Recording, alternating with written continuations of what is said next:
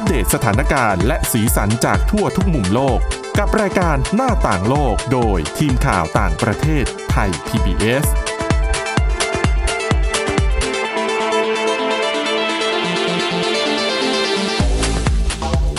วัสดีครับ ต้อนรับคุณผู้ฟังสู่รายการหน้าต่างโลกกับทีมข่าวต่างประเทศไทย PBS นะครับ วันนี้อยู่กับคุณกรีนจิราวัตรมาสุขและผมก้าวพงศธรสุขพงศ์ครับ ครับผม สวัสดีครับ ยังมีหลากหลายเรื่องราวนำมาเล่าสู่กันฟังในวันนี้นะครับ ทั้งเรื่องแนวคิดของการสร้างความเจริญรุ่งเรืองร่วมกัน หรือว่า common prosperity ของประธานาธิบดีสีจิ้นผิง ตอนนี้เป็นสิ่งที่ ถูกพูดถึงอย่างมากในสังคมจีนรวมไปถึงสังคมโลกด้วยนะครับว่ามันจะส่งผลกระทบต่อตลาดจีนมากขนาดไหน ส่วนคุณกรีนมีเรื่องของที่อังกฤษครับ เขาบอกว่าการลักพาตัวสัตว์เนี่ยถือเป็นความผิดทางอาญาด้วยนะครับตอนนี้ ครับผมอตอนนี้ เนื่องจากสถานการณ์โควิด -19 อะมันก็มีเหตุการณ์ก็คือ ที่สหราชอาณาจักรนะฮะมันก็มีการขโมยสัตว์เลี้ยงกันมากขึ้น สัตว์เลี้ยงในที่นี้หมายถึงหมาถึงแมวอะไรอย่างเงี้ยนะฮะแล้วแต่แล้วแต่เลยว่าใครบ้านไหนจะเลี้ยงอะไรนะฮะเขาบอกว่าก่อนหน้านี้เนี่ย สหราชอาณาจักรกฎหมายก็ไม่ได้แรงแบบนี้นะฮะ แต่ว่าช่วงนี้มันเกิดเหตุบ่อย ก็เลยต้องมีการปรับกฎหมาย ให้การลักพาตัวสัตว์เลี้ยงเนี่ยเป็นความผิดทางอาญาฮะ หลังพบคดีขโมยสัตว์เพิ่มขึ้นในช่วงล็อกดาวน์ฮะ สัตว์เลี้ยงเป็นสิ่งที่สำคัญต่อใครหลายคนนะฮะ เป็นทั้งเพื่อนเป็นทั้ง ตัวเยียวยาเป็นทั้งกำลังใจในการทำงานต่างๆนะฮะเป็นสิ่งที่ช่วยบรรเทาความเหนื่อย การหายตัวไปของเราน้องๆ ทั้งหลายเนี่ยอาจจะทำให้เราใจสลายได้ดังนั้นเนี่ยสหราชอาณาจักรจึงเตรียมปรับกฎหมายใหม่ ให้การลักพาตัวสัตว์เลี้ยงมีโทษที่รุนแรงมากขึ้น แล้วก็ไม่สามารถยอมความได้ ตอนนี้การลักพาตัวสัตว์เลี้ยงในสหราชอาณาจักรฮะถือว่าเป็นการสูญเสียทรัพย์สินของเจ้าของครับแต่ทาง การเนี่ยกำลังจะปรับกฎหมายใหม่ หลังพบว่ามีการลักพาตัวสัตว์เลี้ยงมากขึ้นในช่วงล็อกดาวน์ที่ผ่านมา โดยปีที่แล้วเนี่ยตำรวจได้รับแจ้งความว่าสุนัขถูกลักพาตัวไปถึง 2,000 ตัวฮะ แถมยังมีรายงานว่าในช่วงล็อกดาวน์ของสหราชอาณาจักรเนี่ย ราคาของสุนัขบางสายพันธุ์เพิ่มสูงขึ้นถึง 89%เนื่องด้วยคนที่สนใจหาสัตว์เลี้ยงมาเลี้ยงเพิ่มขึ้น เนื่องจากว่าก็มันไปอิงกับสถานการณ์ work from home อะฮะ มันก็อยู่บ้านเนาะเหงาเหงา มันก็เลยเป็นสาเหตุหนึ่งที่ทำให้คนเนี่ยต้องหาสัตว์เลี้ยงมากขึ้น เมื่อตลาดต้องการสูงขึ้นราคาก็สูงขึ้นฮะก็เลยเป็นที่มาของการเกิดการเกิดการลักพาตัวสัตว์เลี้ยง ทั้งยังพบอีกว่ายอดเสิร์ช Google ด้วยคำว่า buy a puppy เนี่ยสูงถึง 160%ในช่วงเดือนมีนาคมถึงสิงหาคมปี 2020 ฮะ หลังจากที่อังกฤษประกาศล็อกดาวน์ทั่วประเทศครั้งแรกฮะทางการระบุว่า กฎหมายที่ปรับใหม่นี้นะฮะจะช่วยให้คนตระหนักถึงสวัสดิภาพของสัตว์เลี้ยงครับแล้วก็เข้าใจว่าสัตว์เลี้ยงเนี่ยมีค่ามากกว่าทรัพย์สินเงินทอง อีกทั้งความผิดฐานลักพาตัวสัตว์เลี้ยงเนี่ยจะถูกนำมาใช้ผ่านผ่านกฎหมายหลักครอบคลุมถึงการขโมยสัตว์เลี้ยงทุกชนิด แม้ 70%ของสัตว์เลี้ยงที่ถูกขโมยไปจะเป็นสุนัขกก็ตามครับ ขณะเดียวกันยังมีการตั้งคณะกรรมคณะการทำงานให้รับผิดชอบในเรื่องนี้ โดยประกอบด้วยเจ้าหน้าที่ของภาครัฐเช่น ตำรวจอายการ ที่จะมาร่วมกันพิจารณาหลักฐานจากนักวิชาการ องค์กรสวัสดิภาพสัตว์ แล้วก็ผู้เชี่ยวชาญทั้งหลายฮะโดยคณะทำงานยังแนะนำให้ปรับปรุงฐานข้อมูลสัตว์เลี้ยง และเจ้าของเพื่อให้ติดตามตัวสัตว์ที่ถูกขโมยไปได้ง่ายมากขึ้นด้วย ผู้บริหารขององค์กรการกุศล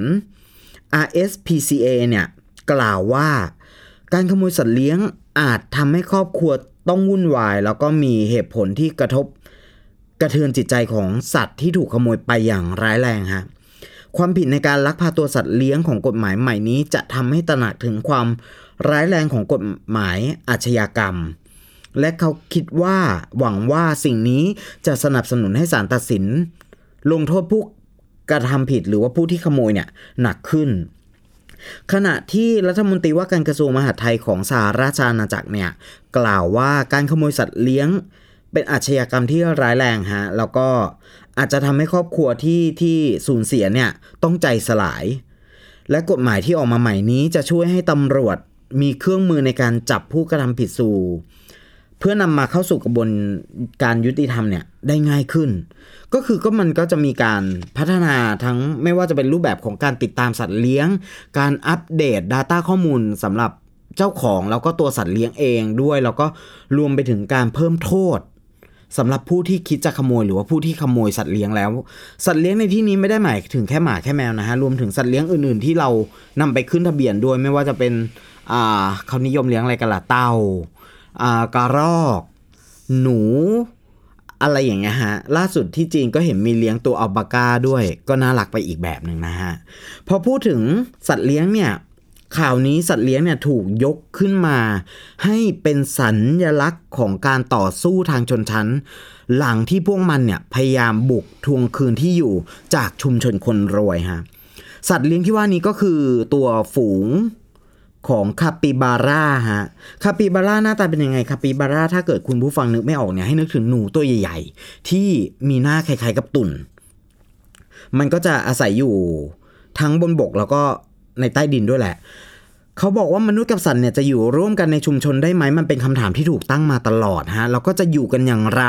การที่มีมนุษย์อาศัยอยู่นั้น ในที่ที่มนุษย์เข้าไปอาศัยอยู่เนี่ย แต่ก่อนมันเป็นที่อยู่ของพวกมันมาก่อนหรือเปล่า มันกลายเป็นกระแสที่ทั้งการอนุรักษ์สัตว์การต่อสู้เรื่องที่อยู่ตลอดจนการวิพากษ์วิจารณ์ประเด็นของชนชั้นทางสังคมเนี่ย ประเด็นเหล่านี้เกิดขึ้นจากดราม่าในสังคมอาร์เจนตินาฮะที่อาร์เจนตินาเนี่ยมีฝูงคาปิบาร่า ตอนนี้มันย้ายตัวเข้าไปอยู่ในชุมชนคนรวยแห่งหนึ่งฮะสื่อท้องถิ่นในอาร์เจนตินาเนี่ยได้รายงานถึงกรณีที่ชาวชุมชนนอร์ t เดลต้าเนี่ยซึ่งถือเป็นชุมชนหนึ่งในชุมชนคนรวยที่สุดแห่งหนึ่งในประเทศของของอาร์เจนตินา ชาวบ้านที่นั่นเนี่ยได้ร้องเรียนกันว่าร้องเรียนกับรัฐเนี่ยว่าพวกเขาอยากให้มีคนเข้าไปจัดการกับปัญหาที่มีตัวคาปิบาร่าจำนวนมากบุกเข้าไปในบริเวณชุมชนให้หน่อย เพราะว่าพวกมันเนี่ย นอกจากจะเข้าไปใช้ชีวิตในที่สาธารณะแล้วยังมีการถ่ายของเสียต่างๆ ลงบนพื้นและบางครั้งก็ทำร้ายสัตว์เลี้ยงของชาวบ้านอีก หลังจากที่เกิดเรื่องนี้ขึ้นมาก็มีข้อถกเถียงกันขึ้นมาจากชาวเน็ตชาวอาร์เจนตินาเนี่ยหลายๆ คน เขาก็ออกมาปกป้องเจ้าพวกคาปิบาร่าฮะ เพราะมองว่าจริงๆแล้วที่ตั้งของชุมชนนอตเดลต้านั้นอะมันเคยเป็นที่อยู่ของคาปิบาร่ามาก่อน แล้วก็การตั้งขึ้นของชุมชนนี้ได้ส่งผลทำให้พวกมันเนี่ยโดนขับไล่ออกไปจากพื้นที่ ดังนั้นการกลับมาใช้ชีวิตในพื้นที่นี้ มันไม่ใช่ความผิดของพวกมันแต่อย่างใดฮะมันก็เป็นความคิดเห็นของชาวเน็ตนะนะฮะจริงๆแล้วเรื่องราวมันคนละอย่างเลยนะเขาบอกมีมีคนหนึงแสดงความคิดเห็นนะเพราะว่าชาวนอตเดลต้าเนี่ยอ่าตั้งตั้งหากที่บุกรุกเข้าไปในระบบนิเวศของเจ้าพวก คาปิบาร่า อันนี้คือนักนิเวศวิทยากล่าวเอาไว้นะฮะ นอกจากนี้ข้อถกเถียงกันยังนำพาไปสู่ประเด็นเรื่องของชนชั้น และระบอบอภิสิทธิ์ในสังคมอาร์เจนตินาด้วย โดยนักวิทยอ่านักนิเวศวิทยาคนนี้กล่าวว่านี่มันคือภาพสะท้อนนโยบายรัฐที่ให้อภิสิทธิ์แก่ชุมชนที่ร่ำรวย แล้วก็ให้อภิสิทธิ์ที่จะให้เขาทำลายธรรมชาติได้ มันไม่ได้เพียงแค่นั้นนะฮะ การเกิดขึ้นของชุมชนนอร์เดลต้าเนี่ย ก็ถูกตั้งคำถามด้วยว่า นอกจากระอ่าคนรวยจะไปเบียดเบียนชีวิตของพวกคาปิบาร่าแล้วเนี่ย ยังเป็นชุมชนที่เอาเปรียบชุมชนยากจนโดยรอบข้างด้วย โดยเฉพาะการนำพื้นที่ชุ่มน้ำมาสร้างบ้าน จนทำให้เมื่อเกิดน้ำท่วมขึ้นมาเนี่ยมวลน้ำก็โหมเข้าไปที่ชุมชนรอบข้างแทน มันก็จะเป็นปัญหาต่อเนื่องกันวนลูปกันไม่จบไม่สิ้นนะฮะดราม่านี้ยังทำให้เกิดกลุ่มมวลชนที่ออกมายืนอยู่ข้างคาปิบาร่าด้วยฮะโดยพวกเขามองว่าเจ้าพวกคาปิบาร่าเนี่ยแหละ เป็นสหายที่สะท้อนถึงภาพของการต่อสู้เพื่อทวงคืนพื้นที่จากอภิสิทธิชนอย่างชัดเจนฮะ หลาย ๆ คนที่ออกมาแสดงความเห็นเพื่อปกป้องคาปิบาร่ายังได้สวมหมวก รูปคาปิบาร่าเพื่อสื่อว่าพวกเขายืนอยู่ข้างคาปิบาร่าอันนี้ก็เป็นเหตุผลหนึ่ง ซึ่งของไทยเองก็ก็ก็เจอกรณีอย่างนี้เยอะนะ เรื่องของการลุกล้ำพื้นที่ป่า แล้วก็ต้องไล่สัตว์ป่า ออกจากพื้นที่ที่เราจะไปสร้างบ้านอะไรอย่างเงี้ยฮะมันเป็นปัญหาที่เกิดคำถามแล้วก็คนในเน็ตเนี่ยก็ก็ก็ตั้งคำถามกันมา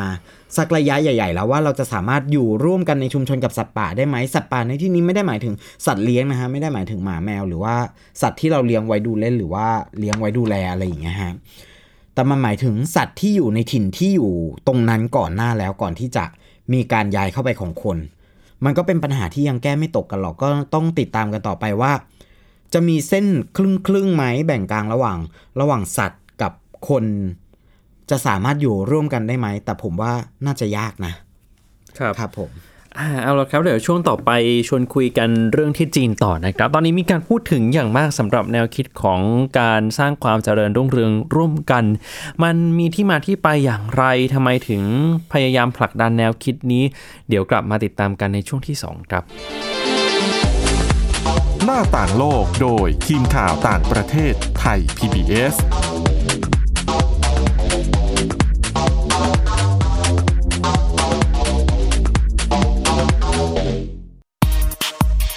เพราะวิทยาศาสตร์อยู่รอบตัวเรา มีเรื่องราวให้ค้นหาอีกมากมาย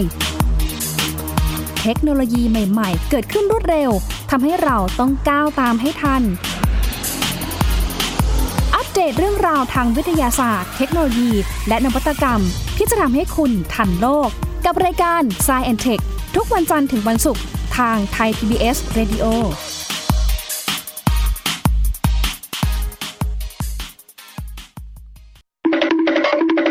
มาฟังนิทานกันแล้ว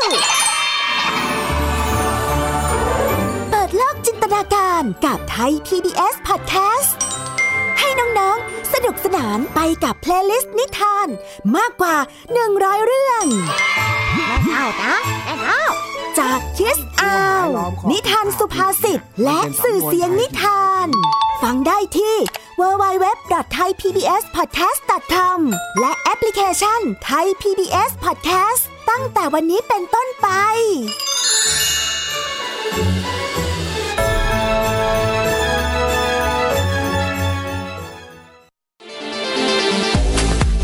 หน้าต่างโลกโดยทีมข่าวต่างประเทศไทย PBS พูดถึงกันมากสำหรับเรื่องของความพยายามในการสร้างความเจริญรุ่งเรืองร่วมกันนะครับเป็นแนวคิดหนึ่งภาษาอังกฤษก็คือ common prosperity ครับเป็นสิ่งที่ประธานาธิบดีสีจิ้นผิงย้ำมาโดยตลอด แต่ถ้าเราดูข้อมูลนะครับเป็นการรวบรวมของสำนักข่าวบลูมเบิร์กเขาถึงขนาดเก็บคำพูดเลยนะครับว่าประธานาธิบดีสีจิ้นผิงเนี่ยย้ำคำว่า common prosperity หรือในภาษาจีนแบบว่าก้งถงฟูยู่ไว้กี่ครั้งในปีนี้ เฉพาะปีนี้พูดไปแล้ว 65 ครั้งนะครับ ในขณะที่เมื่อปีที่ผ่านมาคำว่าการสร้างความเจริญรุ่งเรืองร่วมกันถูกหยิบมาพูดในวาระต่างๆ เพียง 30 ครั้งเท่านั้นเองคุณผู้ฟังลองคิดดูสิครับว่ามาก ขึ้น 2 เท่าตัวมากกว่า 2 เท่าตัวด้วยซ้ำไปนะครับ ทีนี้การสร้างความเจริญรุ่งเรืองร่วมกันเนี่ยคืออะไรทำไมถึงต้องมีแนวคิดหรือว่าผลักดันวาระนี้ขึ้นมาจริง ๆ เป้าหมายหลักๆ เลยก็คือการแก้ปัญหาช่องว่างความเหลื่อมล้ำ ระหว่างคนรวยกับคนจน แล้วก็กระจายความมั่งคั่งสู่คนทั่วประเทศนะครับ คือปัญหาหลักๆ ตอนนี้เราจะเห็นว่าจีนมีเศรษฐกิจที่พัฒนาขึ้นอย่างก้าวกระโดดเลยทีเดียวนะครับ ในเวลาไม่กี่สิบปีที่ผ่านมา แต่เขาลองไปดูในเชิงลึกเนี่ยนะครับจะเห็นว่ากลุ่มคนรวยที่สุดของจีน 20%จะมีรายได้มากกว่ากลุ่มคนยากจนที่สุด 20%ถึงกว่า 10 เท่า แล้วเป็นแบบนี้มาตั้งแต่ปี 2558 จนถึงขณะนี้ก็ยังแก้ไขไม่ได้นะครับเรียกได้ว่ายิ่งนับวันเนี่ยช่องว่างช่องห่างทางรายได้ ระหว่างกลุ่มคนรวยกับกลุ่มคนจน ก็ถอย ห่างมากขึ้นทุกทีนะครับ เพราะฉะนั้นเรื่องของประเด็นนี้ก็เลยเป็นสิ่งที่ประธานาธิบดีสีจิ้นผิงพยายามผลักดันอย่างหนัก เพื่อที่จะสร้างความสม่ำเสมอสร้างความเสมอภาคให้กับคนในประเทศได้มากขึ้นลดความเหลื่อมล้ำด้วย ระหว่างคนรวยกับคนจนนะครับ ความเจริญรุ่งเรืองร่วมกันเนี่ยปรากฏครั้งแรกในสมัยของเหมาเจ๋อตุงครับ แต่ก็ถูกนำมาใช้อย่างแพร่หลาย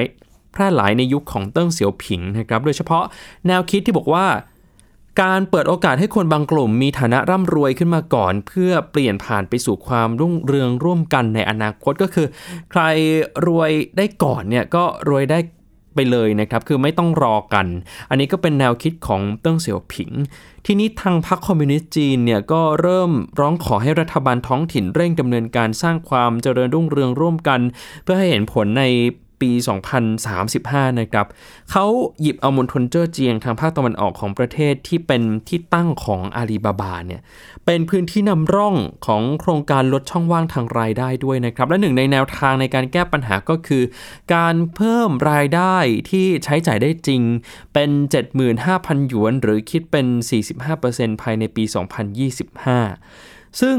ถามว่าประเด็นนี้มันมีการตอบรับอย่างไรบ้าง ในเมืองไทยเราอาจจะเห็นข่าวหลาย ๆ สำนักบอกว่ามันอาจจะส่งผลกระทบต่อธุรกิจต่อผู้ประกอบการของจีนอย่างมากนะครับ ถ้าในมุมของจีนตอนนี้ก็ได้เริ่มเห็นบรรดานักลงทุนผู้ประกอบการภาคเอกชนหลาย ๆ คน รวมถึงบริษัทจีนกว่า 70 แห่งออกมาตอบรับแนวคิดนี้ ในรายงานนำส่งผู้ถือหุ้นเมื่อเดือนสิงหาคมที่ผ่านมานะครับ เขาบอกว่ามันเป็นสัญญาณเชิงบวกแบบนี้ครับคุณผู้ฟังอย่างเออเหมย ถวนเนี่ยนะครับเป็นผู้ให้บริการส่งอาหารรายใหญ่ของจีนเนี่ยก็แสดงจุดยืนสนับสนุนการสร้างความเจริญรุ่งเรืองร่วมกัน บอกว่าเป็นสายเลือดของบริษัทอยู่แล้วนะครับมันอยู่ในสายเลือดอยู่แล้ว หรือ Tencent บริษัทเทคโนโลยีขนาดใหญ่ก็บริจาคเงินกว่า 7,700 ล้านดอลลาร์สหรัฐ ให้แก่โครงการแก้ไขปัญหาความยากจนด้วย นอกจากนี้ก็ยังตั้งเป้าในการบริจาคให้เพิ่มขึ้น อีก 2 เท่า หรือว่าคิดเป็นมูลค่าทั้งสิ้น 15,000 ล้านดอลลาร์สหรัฐด้วยนี่ก็เป็นความคืบหน้าของบรรดาบริษัทต่างๆนะครับ ที่นี้ในมุมมองของนักวิชาการหลาย ๆ คนเขาก็มองว่าในระยะยาวมันอาจจะเป็นโจทย์ท้าทายนะครับ เพราะว่ามันเป็นการพุ่งตรงไปยังเป้าหมายก็คือกลุ่มคนรวย กลุ่มผู้ประกอบกิจการต่างๆ ที่ดูเหมือนจะได้ประโยชน์มาโดยตลอดแล้ว พอมาถึงตรงนี้ก็อาจจะเสียประโยชน์ไปจากการใช้มาตรการที่เรียกว่าความพยายามสร้างความเจริญรุ่งเรืองร่วมกันด้วยนะครับ ผมไปรวบรวมมาจากรอยเตอร์นะครับเขาอธิบายแบบนี้ว่าวิธีการทำอย่างไร สำหรับการสร้างความเจริญรุ่งเรืองร่วมกัน ก็จะมีการจัดเก็บภาษี เป็นการปรับปรุงระบบการจัดเก็บภาษีใหม่ การกระจายรายได้ใหม่ครับหรือว่า income redistribution นะครับเป็นการเพิ่มสัดส่วนให้คนชั้นกลางมากขึ้น เพิ่มรายได้ของคนยากจนแล้วก็แบนรายได้ที่มาอย่างผิดกฎหมาย บางคนบอกว่าอันนี้ไม่ได้เป็นการสร้างความเสมอภาคเหมือนในยุคของเหมาเจ๋อตุงแล้วนะครับ คือ คำพูดบอกว่าการสร้างความเจริญรุ่งเรืองร่วมกันเนี่ยอาจจะใช้เหมือนเหมือนกันมาโดยตลอดเลยครับ แต่ว่าแนวคิดในการสร้างความเจริญรุ่งเรืองร่วมกัน ก็แตกต่างกันออกไป ขึ้นอยู่กับผู้นำแต่ละคนด้วยนะครับเขาก็มีเป้าหมายแบบนี้ครับ อย่างที่ผมบอกไปก็คือจะพยายามสร้างความเจริญร่วมกันให้ได้ภายใน ปี 2025 อันนี้คือเป็นพื้นที่นำร่องในมณฑลเจ้อเจียงนะครับ แล้วเขาก็วางแผนระยะยาวบอกว่าจะไปให้ถึงเป้าหมายในปี 2050 ซึ่งในช่วงปี 2049-2050 ก็เป็นอีกวาระหนึ่งที่น่าติดตามเหมือนกันนะครับ คือจีนเขาพยายามที่จะก้าวขึ้นมาเป็นประเทศที่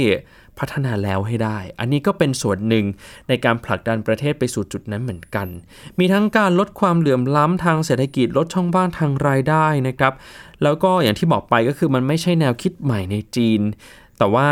เพียงแต่ผู้นำจีนคนปัจจุบันคือประธานาธิบดีสีจิ้นผิงเนี่ยย้ำมากสักหน่อยถึง 60 รอบ 60 กว่ารอบในปีนี้ด้วยนะครับ แล้วก็เรื่องของ ประเด็นที่จะเกิดขึ้นในอนาคตก็คือผลกระทบเนี่ยอย่างที่ผมหยิบมาเล่าให้คุณผู้ชมคุณผู้ฟังไปเมื่อสักครู่นี้ก็คือ ผลกระทบต่อบรรดาผู้ประกอบการต่างๆ คือมันมีที่มาที่ไปแบบนี้ครับเขาก็มองกันว่าจีนเนี่ยก็พยายามเป็นเอ่อ economic powerhouse นะครับ หมายถึงว่าเป็นศูนย์กลางทางเศรษฐกิจให้ได้ พอมีความพยายามที่จะผลักดันแนวคิดแบบนี้มันจะกระทบอะไรไหม อีกนัยยะหนึ่งหลายคนก็บอกว่าจริง ๆ มันเป็นส่วนหนึ่งในการผลักดันเรื่องของสังคมนิยมอัตลักษณ์จีนขึ้นมานะครับ คือจะทำสังคมนิยมอย่างไรให้เป็นในแบบจีนมากที่สุด ก็คือสิ่งที่เราได้เห็นกันในปัจจุบันนี้แหละครับ มันจะมีความเป็นกึ่งกึ่งทุนนิยมอยู่บ้าง ในตลาดโลกนะครับ คือจะไม่ใช่สังคมนิยมไปซะทีเดียว แล้วก็เรื่องนี้ครับมันก็เลยมองว่าการที่จีนเนี่ยเป็นสังคมนิยมอัตลักษณ์จีน มันทำให้ความไม่เท่าเทียมกันกว้างมากขึ้น โดยเฉพาะในเมืองกับในชนบทเนี่ยมันมัน มีช่องว่างมากเลยนะครับ แล้วก็กระทบต่อเสถียรภาพทางสังคมด้วยเหมือนกัน อันนี้เป็นสิ่งที่ยังต้องติดตามนะครับ แต่ว่ามันไม่ใช่แค่เรื่องของเศรษฐกิจเท่านั้นนะครับ คุณผู้ฟัง มันยังมีอีกหลากหลายมากในช่วงไม่กี่สัปดาห์ที่ผ่านมาที่ทางรัฐบาลจีนพยายามผลักดันต่างๆ คุณผู้ฟังจะเห็นว่ามีทั้งเรื่องของการควบคุมสื่อบันเทิง ถูกไหมครับ เรื่องของ การควบคุมโรงเรียนสอนพิเศษ การควบคุมการเล่นเกมของเด็กๆ ด้วย คือผมก็ถามอาจารย์สิทธิพลเครือรัติการจากมหาวิทยาลัยธรรมศาสตร์เหมือนกันนะครับว่า เอ๊ะความพยายามควบคุมทางสังคมอย่างที่เราเห็นกันเนี่ยมันเกี่ยวข้องกับเรื่องของการสร้างความเจริญรุ่งเรืองร่วมกันหรือเปล่า อาจารย์ก็มองว่ามันเกี่ยวข้องกันนะครับ คือโอเคแหละ มันอาจจะเราอาจจะไม่ได้มองว่ามันเป็นเรื่องทางเศรษฐกิจ แต่การสร้างความเจริญรุ่งเรืองร่วมกันเนี่ยมันไม่ได้จำกัดอยู่เฉพาะในเรื่องเศรษฐกิจเท่านั้นนะครับเพราะว่าการสร้างความเจริญรุ่งเรืองร่วมกันเนี่ยมันจะต้องอาศัยจิตวิญญาณความเป็นจีนด้วย เป็นสิ่งที่รัฐบาลจีนพรรคคอมมิวนิสต์จีนเนี่ย อยากให้ประชาชนในประเทศคำนึงถึงความเป็นจิตวิญญาณของความเป็นจีนซะก่อนก่อนที่จะสร้างความเจริญรุ่งเรืองร่วมกันได้นะครับ อาจารย์สิทธิพลก็บอกว่ามันน่าจะส่งผลกระทบต่อเศรษฐกิจของจีนในระยะยาวครับอันนี้เป็นมุมมองของอาจารย์ ทีนี้ผมก็ถามอาจารย์ชาวจีนอีกคนหนึ่งจากนิด้านะครับ อาจารย์หลี่เหรินเหลียงนะครับ อาจารย์ก็มองว่าจริง ๆ มันไม่ได้กระทบ ต่อเรื่องของผู้ประกอบการมากขนาดนั้น เพราะว่าจริง ๆ แล้ว แนวคิดนี้ไม่ได้บังคับครับเป็นแนวคิดที่ทำโดยความสมัครใจ คือใครที่อยากจะบริจาคให้รัฐก็แล้วแต่เลยนะครับ ไม่ได้บังคับกันในจุดนี้ แต่ก็น่าคิดเหมือนกันคุณผู้ฟังครับ เพราะว่าหลายๆ คนอาจจะผู้ประกอบการหลาย ๆ แห่งก็อาจจะโดน peer pressure จากบรรดา ผู้ประกอบการด้วยกันอาจจะต้องทำให้จำใจบริจาคก็ได้ หรือการบริจาคนี้อาจจะเป็นหนึ่งในทางรอดของผู้ประกอบการเหล่านี้ก็ได้ เพราะว่าตัวเองกลายเป็นเป้าหมายโดยตรงของรัฐบาลจีนในการแก้ปัญหาความเหลื่อมล้ำในเรื่องของช่องว่างทางรายได้ เรื่องของการเงินต่างๆ ด้วย อันนี้ก็น่าสนใจมากทีเดียวนะครับ ถือว่าเป็นพัฒนาการอีกอย่างหนึ่งที่เกิดขึ้นในสังคมจีน โดยพรรคคอมมิวนิสต์จีนที่ตอนนี้มี แนวโน้มมีความพยายามอย่างมากทีเดียวในการปรับปรุงเปลี่ยนแปลงสังคม หลายคนใช้คำว่าเป็นการปฏิวัติวัฒนธรรม 2.0 เลยนะครับ คือประเด็นนี้อาจารย์สิทธิพลก็บอกว่าอาจจะไม่ได้ถึงขั้นปฏิวัติวัฒนธรรมเหมือนกับในยุคเหมาเจ๋อตุงที่เอาตำราเรียนเอาอะไรต่างๆ ที่มีคุณค่าทางวัฒนธรรมมาทำลายหรือว่ามาเผานะครับ แต่ว่ามันก็จะเป็นในลักษณะที่พยายามปรับปรุงสังคมให้ดีขึ้น แต่ ในอีกมุมหนึ่งมันก็ย้อนกลับไปในเรื่องของสิทธิต่างๆ ด้วยนะครับ คือเมื่อไม่กี่วันที่ผ่านมาเนี่ยนอกจากเรื่องของการปรับการเรียนการสอน การสอนพิเศษ การเรียนพิเศษ การทำข้อสอบการเล่นเกมของเด็กๆ แล้วเนี่ยนะครับก็ยังมีเรื่องของออไม่ให้คนที่แสดงออกในลักษณะของ LGBT หรือว่ากลุ่มหลากหลายทางเพศ หรือว่ามีลักษณะเป็นผู้หญิงอันนี้พูดในแง่ของผู้ชายนะครับ คือมีลักษณะเหล่านี้ ก็ไม่ให้ออกสื่อมากจนเกินไป บอกว่าจะขัดต่ออัตลักษณ์ขัดต่อหลักการความเชื่อของจีน อันนี้ก็เป็นอีกส่วนหนึ่งด้วยของความพยายามในการสร้างความเจริญรุ่งเรืองร่วมกันอย่างที่บอกไปครับ มันไม่ได้เป็นการจำกัดเฉพาะเรื่องของเศรษฐกิจธุรกิจเท่านั้นนะครับ แต่ว่ามันยังรวมไปถึงสังคม รวมไปถึงการสร้างค่านิยมความเป็นจีนขึ้นมาด้วย เพราะฉะนั้น เรื่องเหล่านี้ก็ถูกตั้งประเด็นเหมือนกันว่าเอ๊ะมันเป็นการละเมิดสิทธิมนุษยชนหรือเปล่า แต่ว่าถ้าถ้ามองในมุมของจีนก็คงจะไม่ได้คำนึงถึงเรื่องนี้สักเท่าไหร่นะครับ อันนี้ก็เป็นสิ่งที่หลาย ๆ คนกำลังตั้งคำถาม สื่อตะวันตกหลาย ๆสำนักเนี่ยพูดถึงเรื่องของเอ่อ common prosperity มานานมากนะครับ ตั้งแต่ช่วงปลายเดือนสิงหาคมที่ผ่านมา หลาย ๆ สื่อก็เริ่มวิเคราะห์วิจารณ์กันไปว่า ทางรัฐบาลจีนต้องการอะไร แล้วสิ่งที่จะเกิดขึ้นเนี่ยมันจะส่งผลกระทบอะไรบ้าง ก็เป็นส่วนหนึ่งเหมือนกัน และแต่สิ่งที่ต้องติดตามต่อไปก็คือ หลักการนี้มันจะช่วยในเรื่องของการ ลดความเหลื่อมล้ำลดช่องว่างทางรายได้ได้มากน้อยขนาดไหนนะครับจะเป็นไปตามเป้า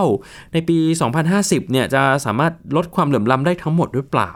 อันนี้ก็ยังไม่มีใครตอบได้เป็นเรื่องของระยะยาวมากจริงๆนะครับแต่โจทย์ใหญ่โจทย์สำคัญเลยก็คือเรื่องของความเหลื่อมล้ำเนี่ยแหละครับ เป็นเรื่อง